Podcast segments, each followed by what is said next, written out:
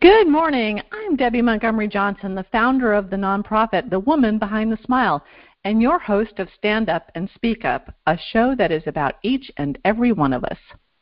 Many of us have something, something we're hiding, something we're ashamed of, something that through no fault of our own or through our, own making, we keep hidden, and that in fact keeps us hidden from each other and the world. Good people go through terrible situations. Wise people know when and how to let it go. Everything that happens to us helps us to grow. And while it may be hard to see it right away, the most important thing to do is to change your perception about your circumstances. Regardless of what your personal experiences or traumas have been, this showcase series is designed to ignite the light in you, as well as providing safe harbor education, personal growth, and resources so that no matter where you are in your journey, you'll have the courage to move on when you're ready. Stand Up and Speak Up features ordinary people who've been through extraordinary situations and struggles and found the courage to step out from behind their smiles and speak up about their experiences and the lessons gleaned from those experiences. Everybody heals at a different pace, and we recognize that. So come on in, have a listen, and enjoy the ride at your own speed. I'd like to welcome you all out today. I just pushed the wrong button, I think, and I didn't want to do that. Let me do. Okay, today my guest is a dear friend of mine from several years ago. We met in California.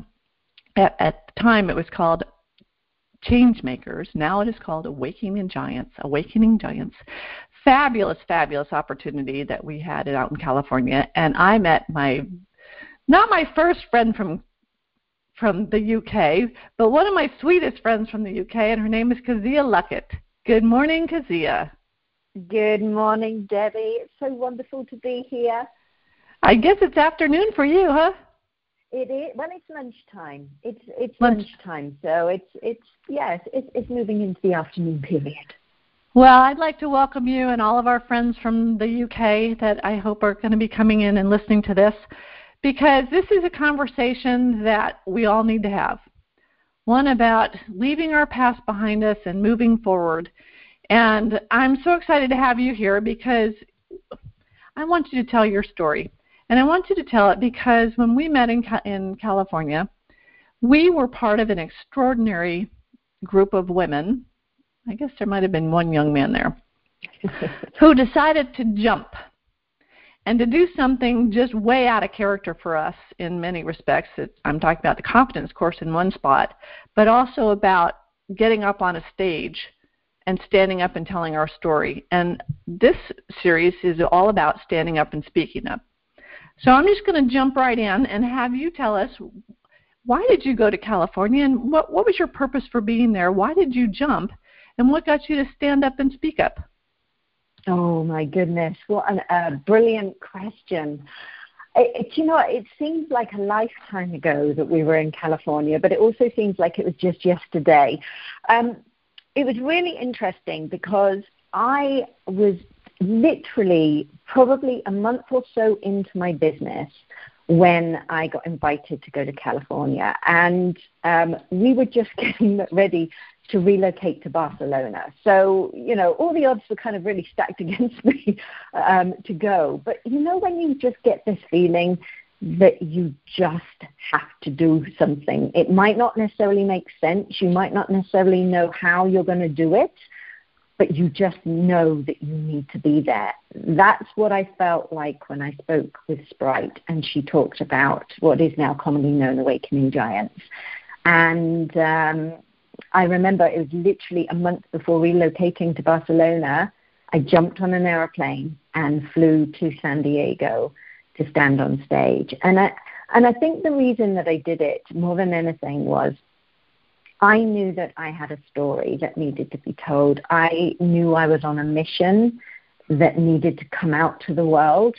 And what better way to do it than be around some phenomenal people that also were on missions to change the world for a better place. Well, it's interesting that you had that feeling because so did I. I didn't know Sprite, and this is Sprite Loriano, who's the, mm-hmm. one of the founders of Changemakers, um, Awakening Giants. I was actually with Trish Carr, who's one of the sisters of Women's Prosperity Network, and Trish had done something with Sprite earlier. And so she brought this opportunity up, and I'm sitting on my chair going, I need to go. I need to go. I didn't know why, like you. And all I had to do was fly to San Diego. I didn't have to fly across the pond. So I give you great kudos for, for jumping. And what did your family think? Well, I, I remember because obviously, as you can imagine, moving abroad is is not a cheap thing to be doing. And um, I remember saying to my husband, "Yeah, I'm going to do this," and he goes, "Oh my God, how much did it cost?" And it's like X amount, and he goes, "Well, you'll figure it out." And I did. Um, you know, within 24 hours, I'd raised seven and a half thousand. Um, it's amazing how much your brain starts working to to be able to bring in what it is that you need. Um, and I still think, even when I got on that aeroplane, they thought I was absolutely mad and I'd lost the plot. Did you, you know, know, anybody else on, that was coming across? Um, I knew Sammy, Sammy Blindell, who was um, another lady, but that was it. I didn't know anybody else at all. And um, yeah, I mean, as, as a bit of an introvert, uh, I'm probably an extroverted introvert in different situations, but um, yeah, the thought of kind of being plunged into a group of, of highly successful women that are all on these phenomenal missions, you know, there was that element of, am I, am I going to be out of my depth? Am I in the right place? How is this going to be? But every single person within that community just made the whole experience magical. So when you got there, though, I was, it was interesting. I was looking at your quiz this morning, and one of the questions is: when you walk into a room, what do you do? Do you hide? Do you stand back? Do you jump right into a conversation? When you got there to California, eh, you know, except for Sammy, how did you feel when you walked in there, and how did you react?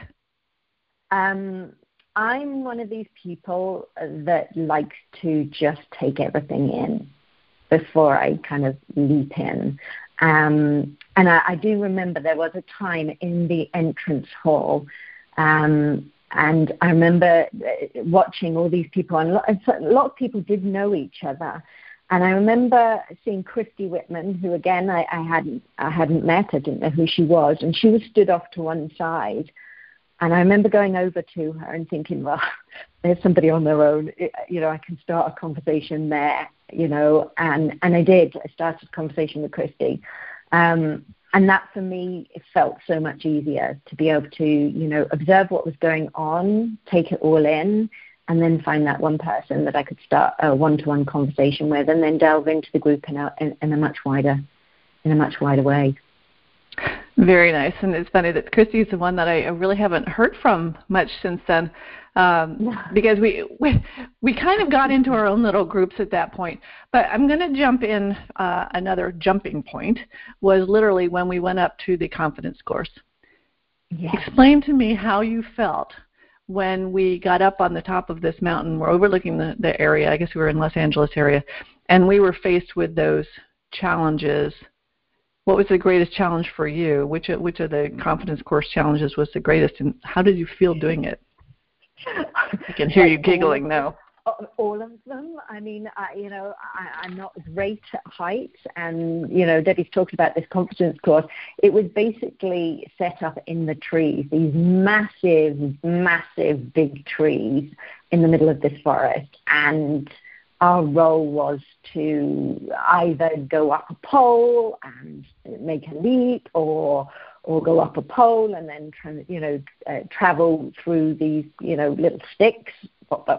I'm sure it was more than sticks but it felt like little sticks.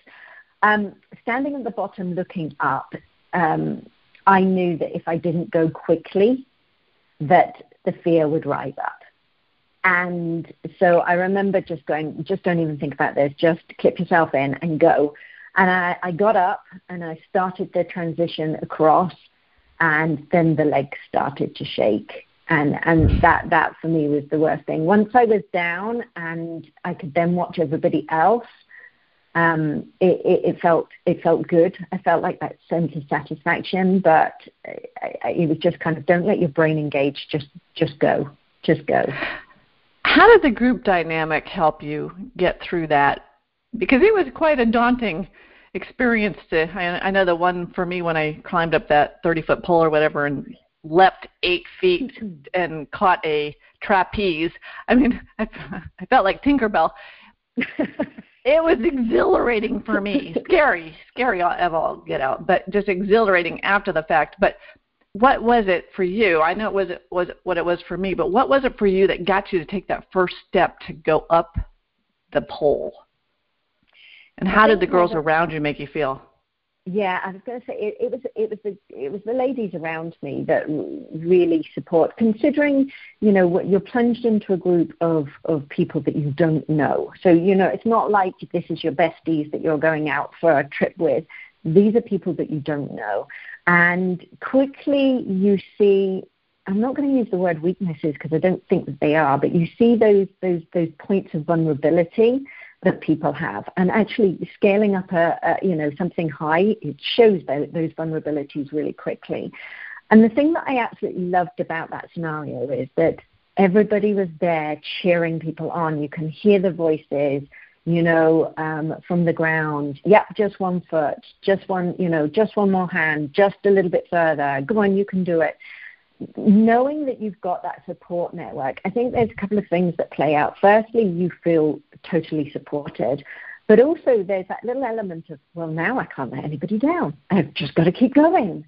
Um, and that whole safe container up that mountain w- was just gorgeous, absolutely. Go- and I, I remember you taking that, that, that, that leap. I can see it vividly in my head and I can see it when you came down and the look on your face.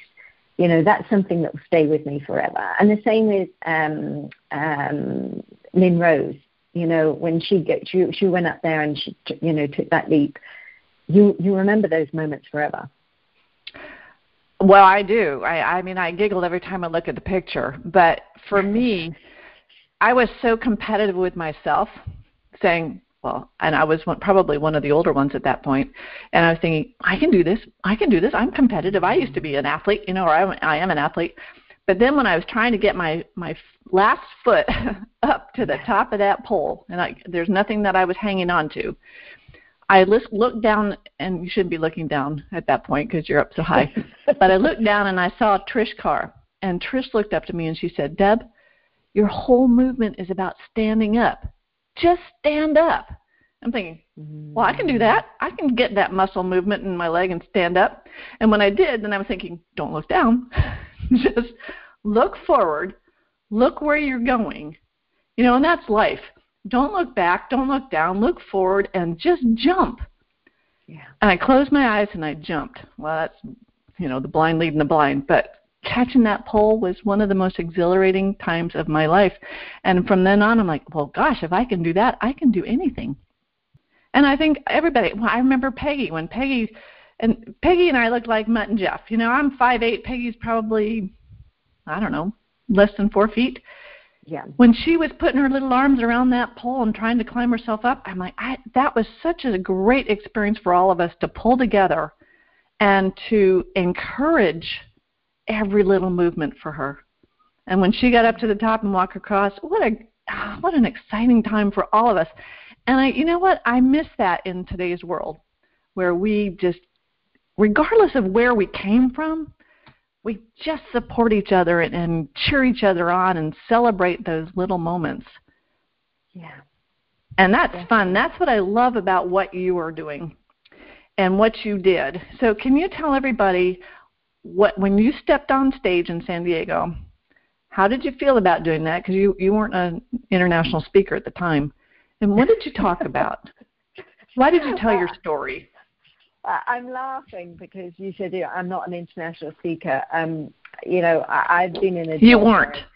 you know, I presented clinical data a lot in my previous job to you know lots of doctors and consultants and cardiologists, but that was my first time ever being on stage representing myself, and it just makes me chuckle because that was my first, you know, a- a- entrance into being a speaker on any stage, let alone, you know, the first time being an international um, speaker. And I chose to talk about something um, that I'd never shared with anybody before. And um, I must admit, when I was practicing it at home, I probably um, spoke it about 40 times before I could share that without crying. Um, and it was really about my unraveling. Um, and I had postnatal depression after the birth of my second son, and um, sharing with people what it felt like to go upstairs and hear this noise, and suddenly realize that I was the person that was making this this noise, and the kind of unraveling that happened with that.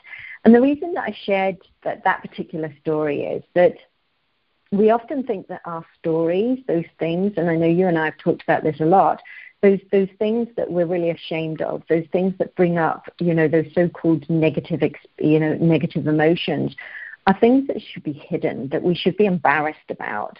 But do you know what? It's in the sharing of those stories that we can give hope and inspiration to others, whether that's men, women, children and that was my my desire getting up on that stage is you know uh, my movement was called women of contribution. I wanted every woman to understand that it doesn't matter where you've been what you've been through just by being you you are enough. And i was hoping that that story would would, would showcase that um, in san diego. And it it still is is one of the most memorable bits of that whole experience for me was being on stage and just knowing that actually I loved being on stage and it's where I'm meant to be. And yeah, it was just just phenomenal, absolutely phenomenal. Well, and that particular thing launched your Women of Contribution movement, and the book, the Pay It Forward series, Notes to My Younger Self, and I actually have a copy of it in my hand because I I jumped and took part in your book, and that other than my book, The Woman Behind the Smile, um, participating in Notes to My Younger Self, writing a chapter in that, I it further confirmed to me that writing our stories out is the best thing we can do to move forward, to understand ourselves, to share with the world um, something that's important because everybody has been through something that someone else is going through, and we feel alone until we know there's another person out there that's been through it. And then we're okay because now we know we have a buddy. And I just want to read the first part in your forward about the book. We're going to talk about this series in just a minute. It says, We've all asked the question, what if? Crossroads are an inevitable part of life, each situation offering us many different paths on which to travel. Life, like, or li- like life, Neither is black or white, right or wrong, feminine or masculine, but a beautifully crafted, multifaceted experience of contrast, allowing us to work our souls, create new paths, and increase our wealth of experience. However, all too often on this so called journey of life, we can experience those pivotal moments that can make us stop dead in our tracks, question absolutely everything, and jet propel our life's trajectory in a completely different direction. Now, you use the word pivotal moments. I used the word defining moments. Same thing. Same thing. What did you find in this uh, Notes to My Younger Self, Volume 1? We were the first 18 women to write these stories. And how was it for you putting that together? And how did you bring how did you get 18 women to bear bear their souls and tell their story? Um, I mean, f- for me, putting the, the, the, Pay It Forward series, Notes to My Younger Self books, and there's volume one, two, and three together um, was a massive honour um, uh, for, for many different reasons. First, firstly, 18 women in each book, or there was 19 in the first because my story was in there as well. But um, I think we ended up with 50 odd women from 15 different countries around the world. Um, the, the, greatest honor for me was the fact that they trusted me to help them bring the story out. Um, but not only the writing aspect of the story, each woman that was part of that went through. Um, uh, a therapeutic process called mind conditioning therapy, and expressive writing is part of that, and it helps relieve the trauma. As a positive psychologist, that, that that's my um, area of interest. Um, and so you know, the whole process of taking them through to write their story and to release the energetic, emotional connection to it. So it could become a platform that they could, you know, springboard off rather than um, a weight around their ankle pulling them down. Was was like I say a big honor because the individuals trusted me with their their, their innermost secrets, their innermost thoughts, their innermost experiences to be able to bring to light the one that needed to be shared, that they felt comfortable sharing, and to release the, the, the, the kind of emotional charge associated with it. With regards to how did I convince 50 odd women to step forward and be part of this, our mission has always been to positively impact on 1 billion lives worldwide, and not only through our stories, but also the charities that we support. And the idea behind the book is once you've read it, um, you write your own little message of hope and inspiration. You put a post it note on the front that says, This book is for you. Read it, love it, pay it forward. And you leave it for a stranger to find. And the idea is that the person that needs that at that moment in time will find it and they'll open it and they'll hear a story that they need to hear. And it, it still makes my heart sing when I get a message from somebody who goes, Oh my goodness, I read that story and it changed my life. Um, and even myself, I had an experience um, coming back from speaking in London back to Barcelona, and I sat on a train with somebody, and we got talking, and she was flying back to um, the Far East, and I kind of talked to her about the book because I'd been there speaking about it. And she, you know, I was trying to give an example, and I chose Debbie Moore. And Debbie Moore had found that her partner had been living a double life. And as I said the words, the woman burst into tears, and I said, "Oh my God, are you okay?" And she said, That's the reason I'm here on holiday. Three weeks ago, we found out my, my father had been living a double life, and he has a, a complete other family in another country. And um, I'm here trying to process it. But my mum was so embarrassed, she felt like she was the only one that had ever gone through this. And now I have a book that I can share with her. And she sent me a message afterwards to say, Thank you so much. This has changed her mum's life. Well, I'm sitting here, my mind is just going through. It's just reeling with the thought that we have, we work with so many women at the Society of Citizens Against Relationship Scams or SCARS that have been through a relationship scam and mm. they are hiding from it. They are just, you know, I was one of them and just so ashamed of what had happened until I realized that, you know, this is happening to millions of people and there's no reason to hide there's no reason to be ashamed of it we were we were taken and everybody gets taken at some point in their life yes.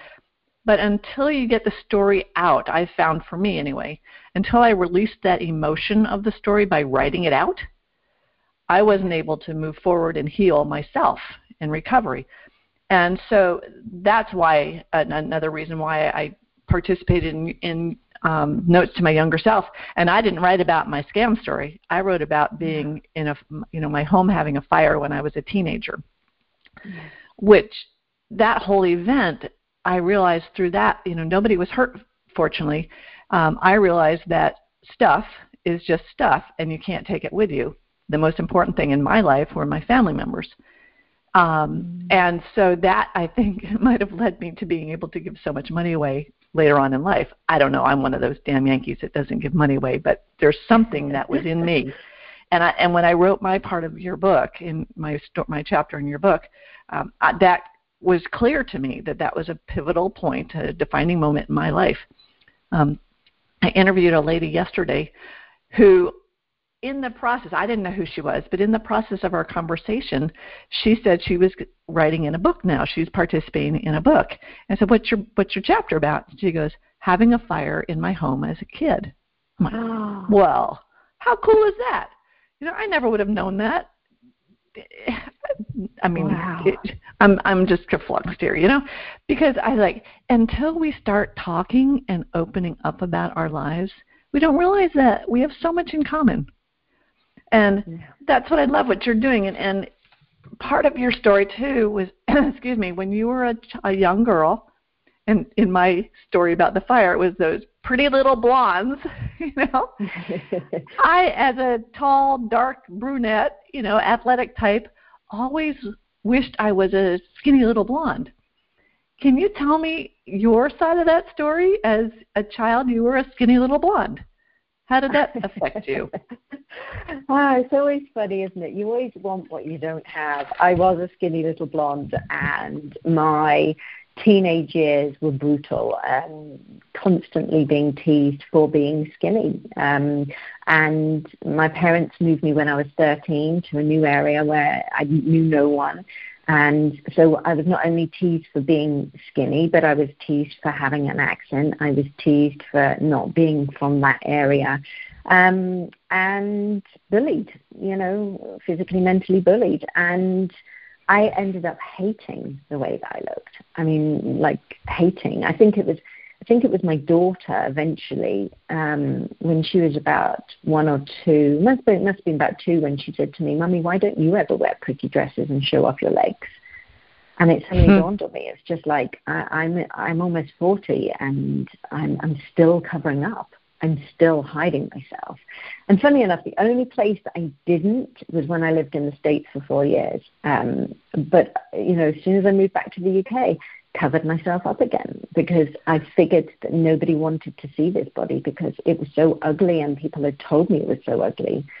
Um, so yeah, it's it's interesting how things affect you, and and that was another reason really for setting up Women of Contribution is that you know I, I had massive distrust of women, like massive, you know, not only was I bullied in the school you know, schoolyard, I was bullied in the workplace as well. And it took me a long time to realize that actually that's somebody else's story. I chose to buy into that story, but that was somebody else's story. And at any point in time, I had the power to step out of it, but I was just conditioned by their words. And when I did finally step out, I realized that actually I like who I am. I like my body. I like, you know, everything about me. Um, but I had to step out of that story first. And that's interesting. I'm thinking back to when we were in San Diego. We were around some very influential women, many that we didn't know until, you know, I, I started Googling who everybody was. And I'm like, wow, you know, their bio is great. They're doing great things. But when when we were in a group and, and at those vulnerable moments, even the strongest of us really cracked.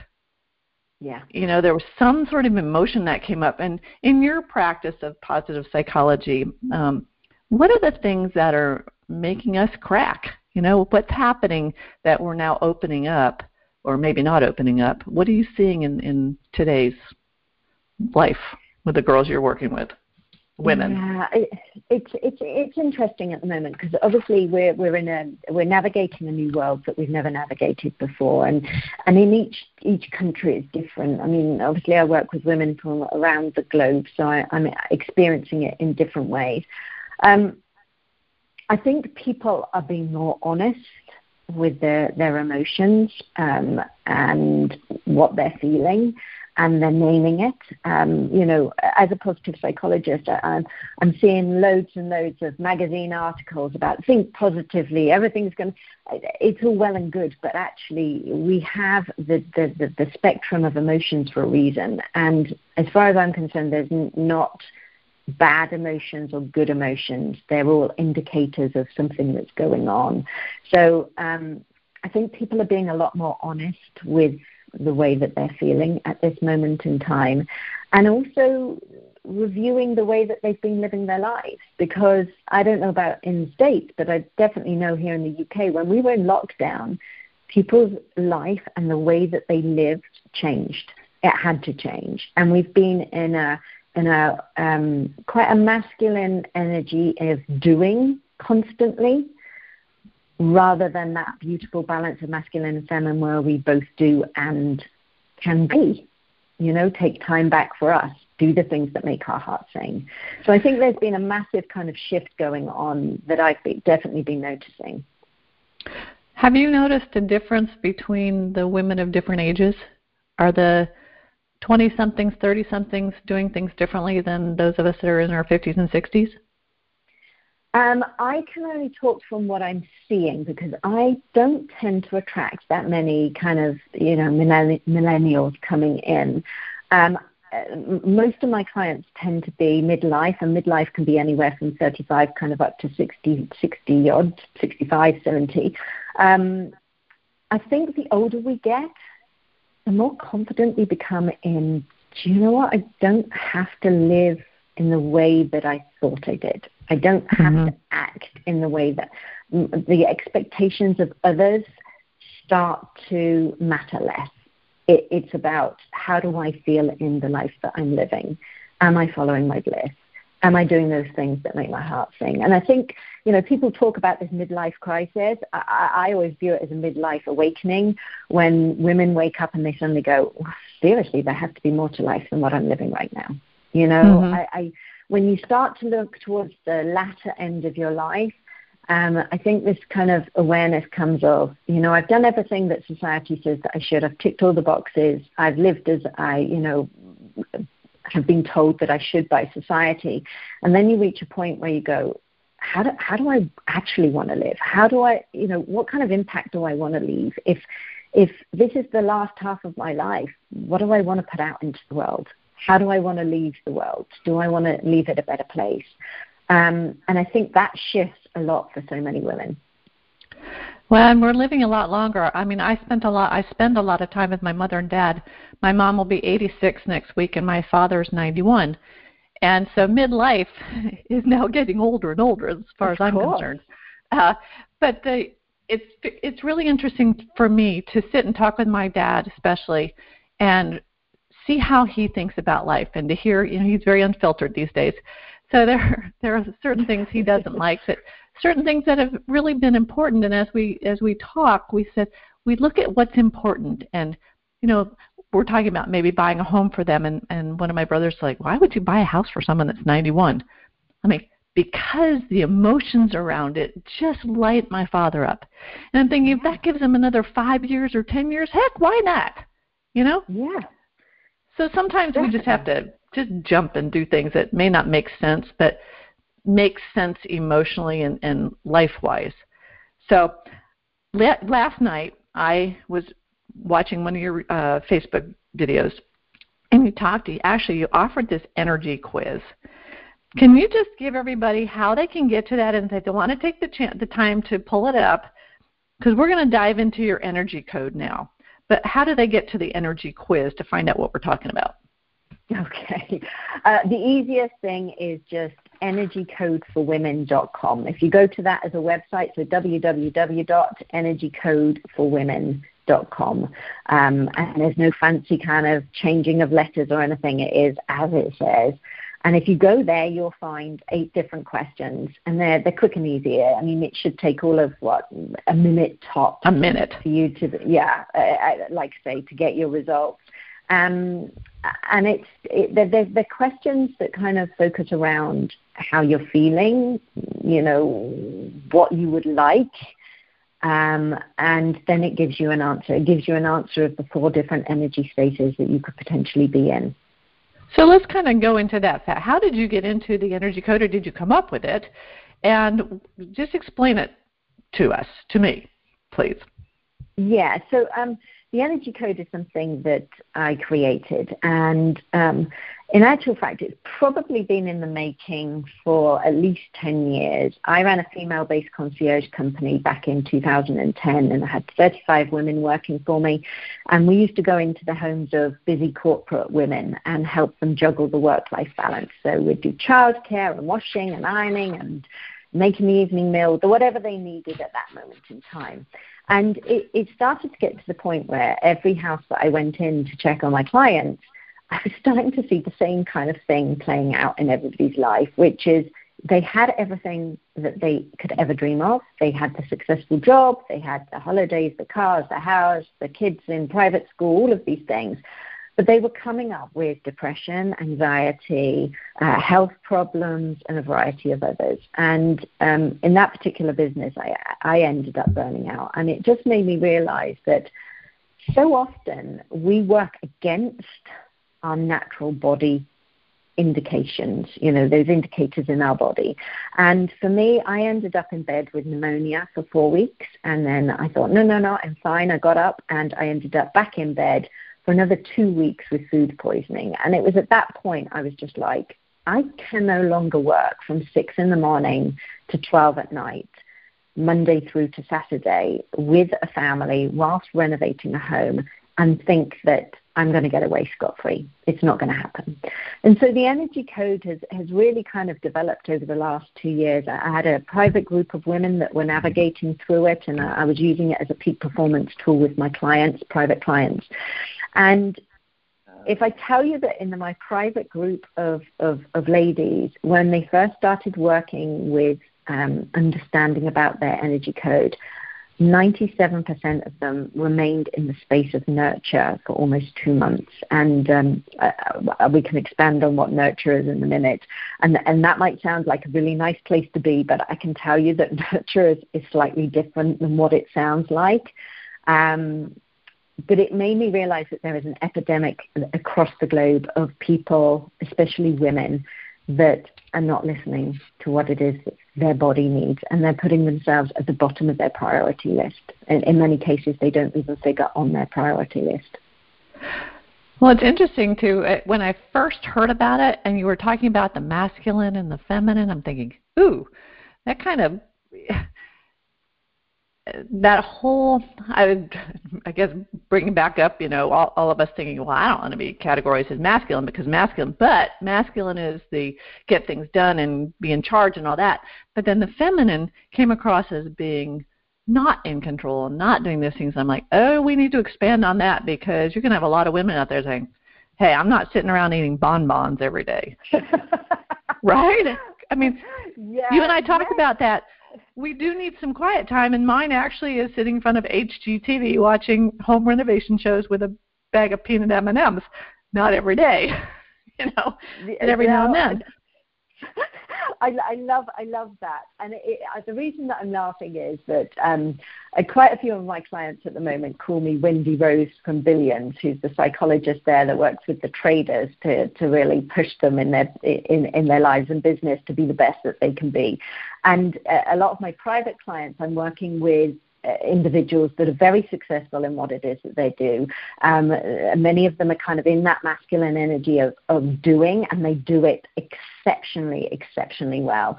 When I'm talking about feminine, this isn't about um, not being in control, although control does fall into this a little bit. Um, you can still be in control in your feminine energy. And this is what creating an energy code is all about. Because most women have learned how to be in life through learning through their parents or other people around them. So if your mum or your grandma or whoever it is that you raised you was very much of a doer, i.e., they, they put everybody else's needs ahead of their own, they just cracked on, they put head down. If things were going bad, they just worked harder and longer.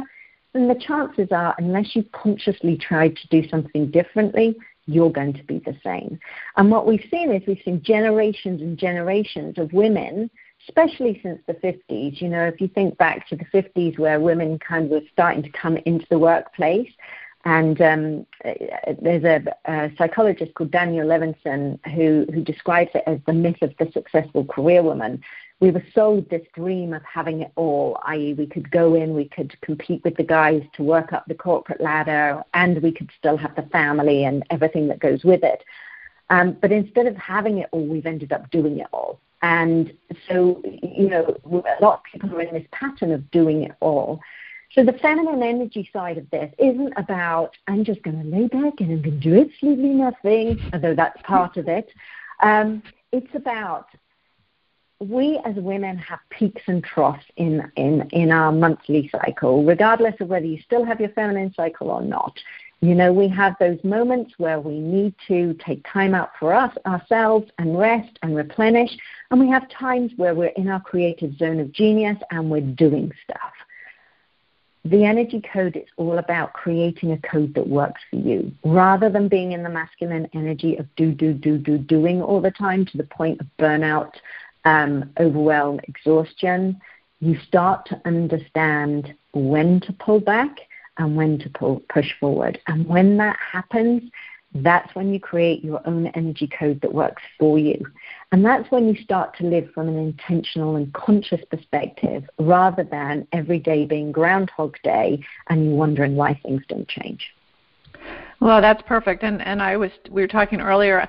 I really feel as I've gotten older, I can find that balance a lot more because I'm I'm not in the you know fix it mode or the do it mode or you know the mom mode constantly because I'm an empty nester for the most part, and I can concentrate on the things that I want to my husband, my home, my business, my my mission, the woman behind the smile, those kinds of things.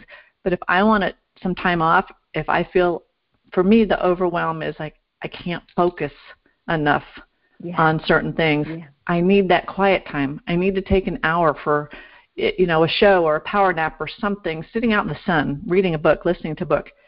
We need to find those times in our lives just to take a pause. Yeah, right? you do, and it's it's interesting because um, one of the things that's coming up a lot for the, the the women that I'm speaking with at the moment is brain fog. You know, I've got so much brain fog, I, I can't concentrate, and that's that's because you're in your head. So if we look at the four different um, spaces that you will navigate through naturally, you have two that are very internal focused, which is nurture and whisper, and then two that are external focused, which is create and shine. And create and shine tend to be the masculine energy of doing, where whisper and nurture tend to be the feminine energy of kind of, you know, being and receiving. And actually, going through that cycle, there will be times where you're out there, you know, d- doing stuff. But if you become too much in your head, you know, it, it starts to have an effect on your body. You know, and, and this is where the brain fog comes in. People are too much in their head and they haven't learned to take the time out to reconnect back into their body to give themselves space. You know, the best ideas don't come from sitting in front of your computer or working longer and harder. The best ideas normally come from doing something, you know, quite mundane, whether it's walking or being in nature or having a shower or any of those things. So it's really just utilizing the power of our natural cycles. Yeah, for me, it's doing laps in a swimming pool, or yeah, when I'm when I'm in my water when I'm in my water aerobics class with the ladies that are 80, you know 85 years old. I look around and I'm thinking, you know what? I want to be like them when I'm their age and then my mind starts to go what can i do? What can i do to make life in my life a little bit better? Um, but during we're going to transition a little bit. During this pandemic and everybody's in especially in the uk you guys have locked down pretty well uh, i got a call last week two weeks ago from the bbc and they wanted me they wanted to do an interview with me because they have found that during this time of isolation the rise of the uh, romance scams and internet scams have been on the rise a lot. And they wanted to know what they could do to slow it down or to recognize it. Have you found in your women's group that there are people that are spending so much more time on online and being busy online that they are being taken advantage of? Have you heard of any of those stories lately? It's funny, I haven't necessarily heard of those stories, and, and, and you know, as you've talked about so beautifully in the past before, it's only when we open up those conversations that people tend to come forward. But I'm definitely, definitely seeing more and more people of a variety of different ages on the internet so much more. I, you know, I was speaking to my dad, who's what, 79 uh, last week, and he was saying that um, some friends of his have started to teach bridge classes online. So, you know, these kind of eight year olds are all jumping online to be able to learn to play bridge and, you know, transfer from being in close contact to doing it socially distanced via online. And I think for so many people, their lives have moved online. You know, Zoom, um, uh, shopping, Facebook groups, all of these things. And so many people are on their own. And when you're on your own, you often look for external stuff to fill a need. And you imagine some of these people are sitting on their on their own for weeks on end. So it doesn't surprise me that that has increased because with the best will in the world, you know, and also if our, our own personal resilience and and um, you know motivation is dropping, then people are going to be very vulnerable to be hit at that moment in time. We're looking for connection.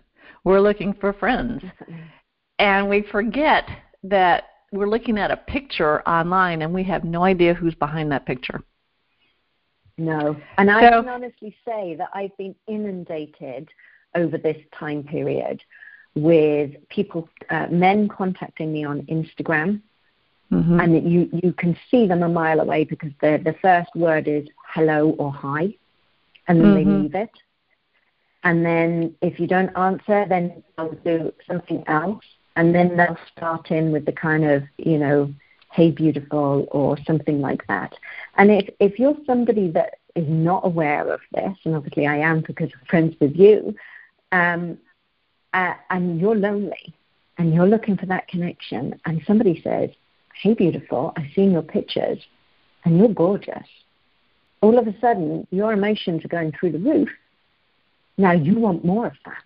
That's mm-hmm. like a, dangling a sweet in front of a kid and saying, there you go. And you know, I, I'm not saying that people are stupid, but actually, in those moments where there's nothing else going on and you crave that connection, I'm not surprised at all. Yeah, and stupid's not a word, girls. It's not in our language no. because everybody, everybody feels joy when someone wants to connect with them.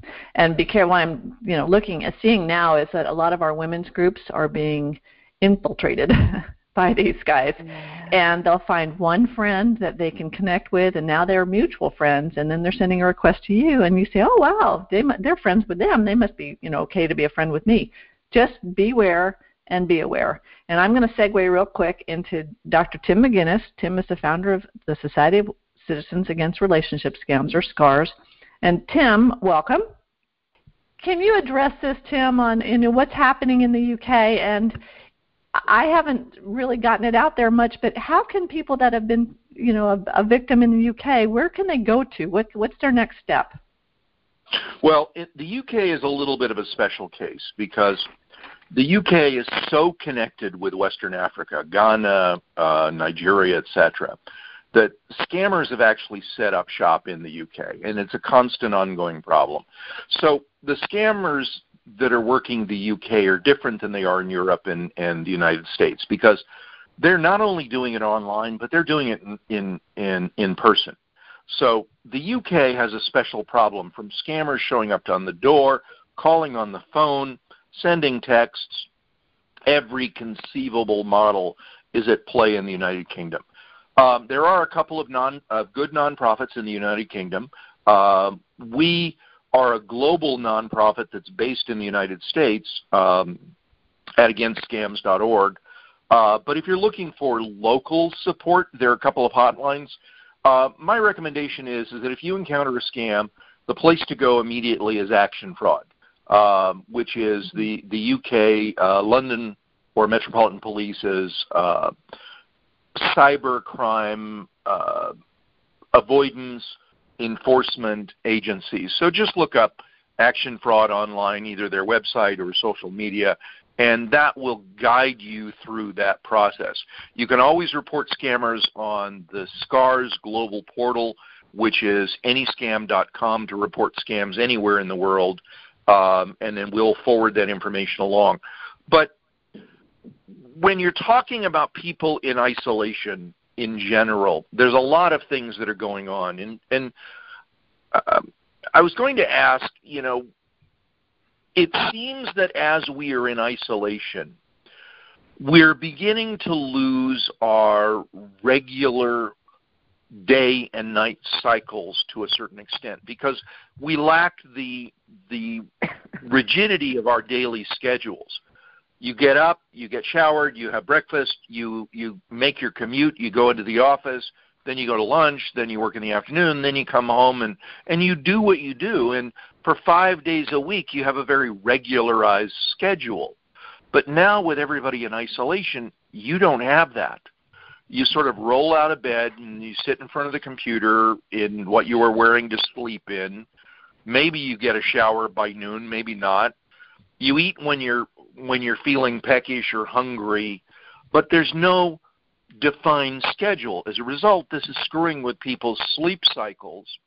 And one of the great issues in being able to defend yourself intellectually, online especially, is what you talked about, which was the brain fog.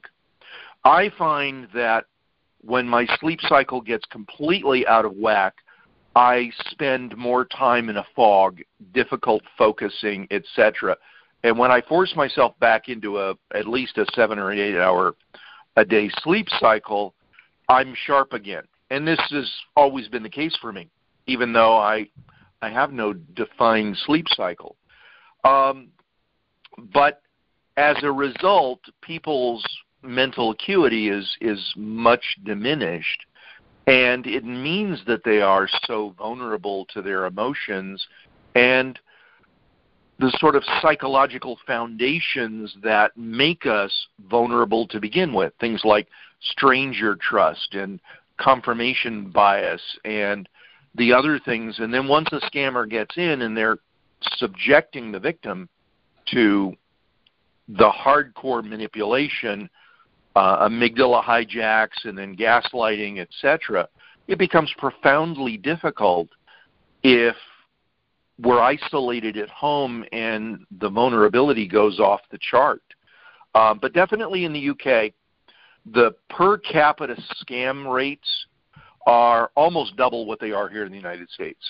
Part of that is our natural skepticism when dealing with people in person, phone scams, etc.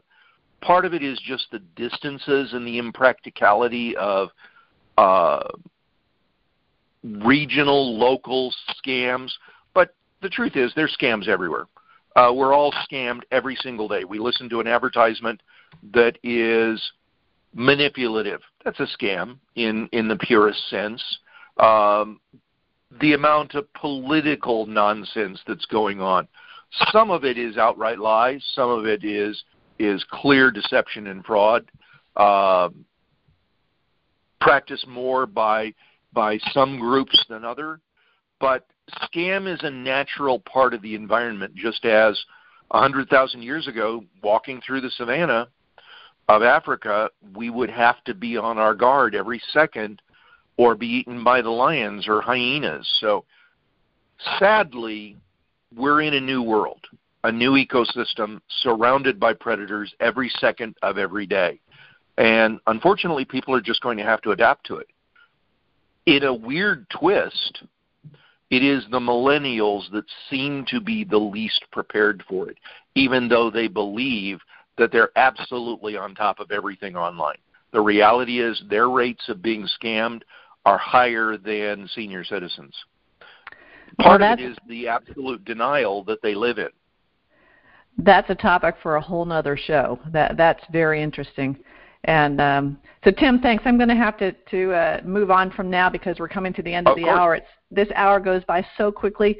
And Kezia, thank you so much for being with us. I want you to be able to tell everybody how to get in touch with you because this energy code is really fascinating to me and the work that you do as a pos- positive psychologist it doesn't matter that you're in the uk i find it lovely that you are uh, because we're a global community and we can do things online so how can folks get a hold of you the easiest place is probably Facebook or Instagram, and it's Kezia Luckett, um, or alternatively on my website, kezialuckett.com, which is K E Z I A L U C K E T T.com.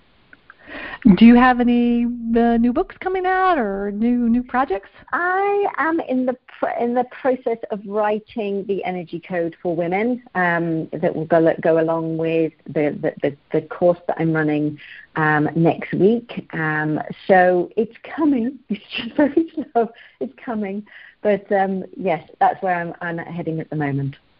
What is the course that you're doing? Is that the, the what I um, I signed up for something actually after yes. I took my quiz. Is that it? Yes, so I'm doing the Energy Code Experience, which is it will become a course moving forward, a paid for course. But I felt at the moment that people just needed to understand their energy code. So this would be a five three-day um, kind of mini course just to uh, bed people into what it means to understand and work with their energy code. Um, so, uh, yeah, I can point them in the direction. If they reach out to me, I can point them in there. Or alternatively, if they take the Energy Code quiz, there is a link there that they, they can register to join us for that as well. So perfect. So everybody go to energycodeforwomen.com. Take the quiz. It's eight questions. It'll take you about a minute. Um, get the get the report. Just just to let you know, I'm actually in the whisper space, which is kind of cool because I've I've grown out of the nurture nurture spot, and the whisper space for me just sounded lovely. I'm glad to be there now. But Kezia, thank you so much for joining us, and thank you for sharing your your brilliance and your stories and Thank you for the opportunity that I had to be in the Pay It Forward series, Notes to My Younger Self, Volume 1. It's available on Amazon as along with my book, The Woman Behind the Smile. And it, it was just, it's fun. It's a fun experience, and it was meant so much to me and to the women that I've passed the books on to. Uh, so thank you for, for doing what you've done. No, no, thank you for inviting me. It's much, much appreciated. Well, we're going to move on, and I want to thank everybody for listening to Stand Up and Speak Up. We are dedicated to encouraging you to remove the mask of embarrassment and to being your best self. If you or any one of you has been victim to fraud or scam, report it to anyscam.com or ic3.gov here in the United States. In the UK, we want you to go to Action Fraud. Look at Google Action Fraud. Remember to visit my website, thewomanbehindthesmile.com, and join my Facebook group, Stand Up and Speak Up, for special information and replays. This episode has been sponsored by BenfoComplete.com, a vitamin supplement company that supports happy and healthy hands and feet for those with neuropathy. If you or any of you know or struggle with the pins and needles or numbness in your hands and feet, check out our benfotiamine products at benfocomplete.com and use the special code STANDUP for a 5% discount on your purchase. Again, thank you so much, Kazia. Thank you, Dr. Tim, and everybody for being here with us today. What a great day, and we are ready to leave our past behind us and to move forward with positive energy. Kezia, go hit the UK with great love and energy, and my hugs to you and Deb and Sammy and all the girls over there. Thank you again so much for being our guest, and have a wonderful day, everybody. Thank you.